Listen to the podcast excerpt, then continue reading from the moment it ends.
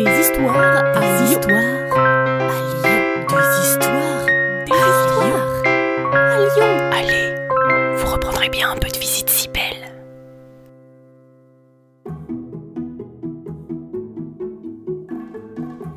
Il était une fois une colline, installée paisiblement à la rencontre de deux cours d'eau.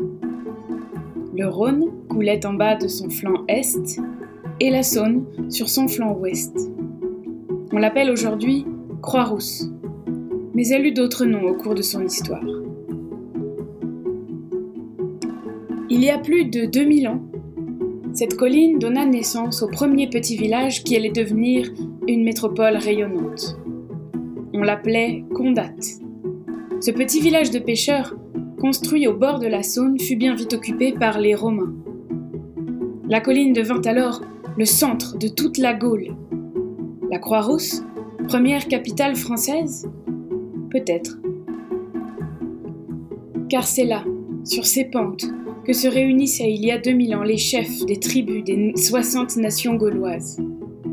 C'est aussi là que l'on rendait un culte à la déesse Rome et à l'empereur Auguste divinisé.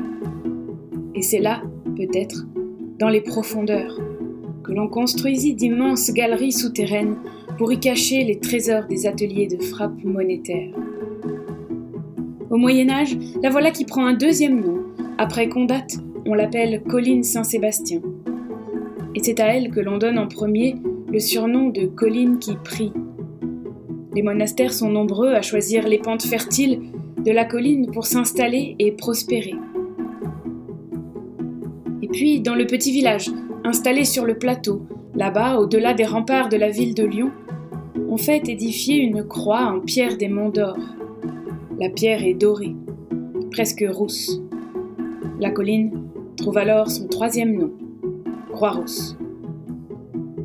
Elle passera de colline qui prie à colline qui travaille, quand au début du XIXe siècle, les canuts, les tisseurs de soie, s'installent.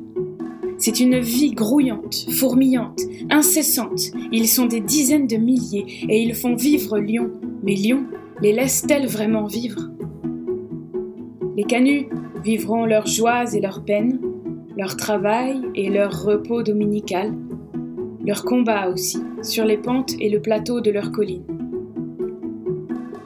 Aujourd'hui, toujours perchés sur la Croix-Rousse, dans leurs appartements de canuts, les Croix-Roussiens aiment revendiquer leur identité, le caractère et la douceur de vivre de la colline.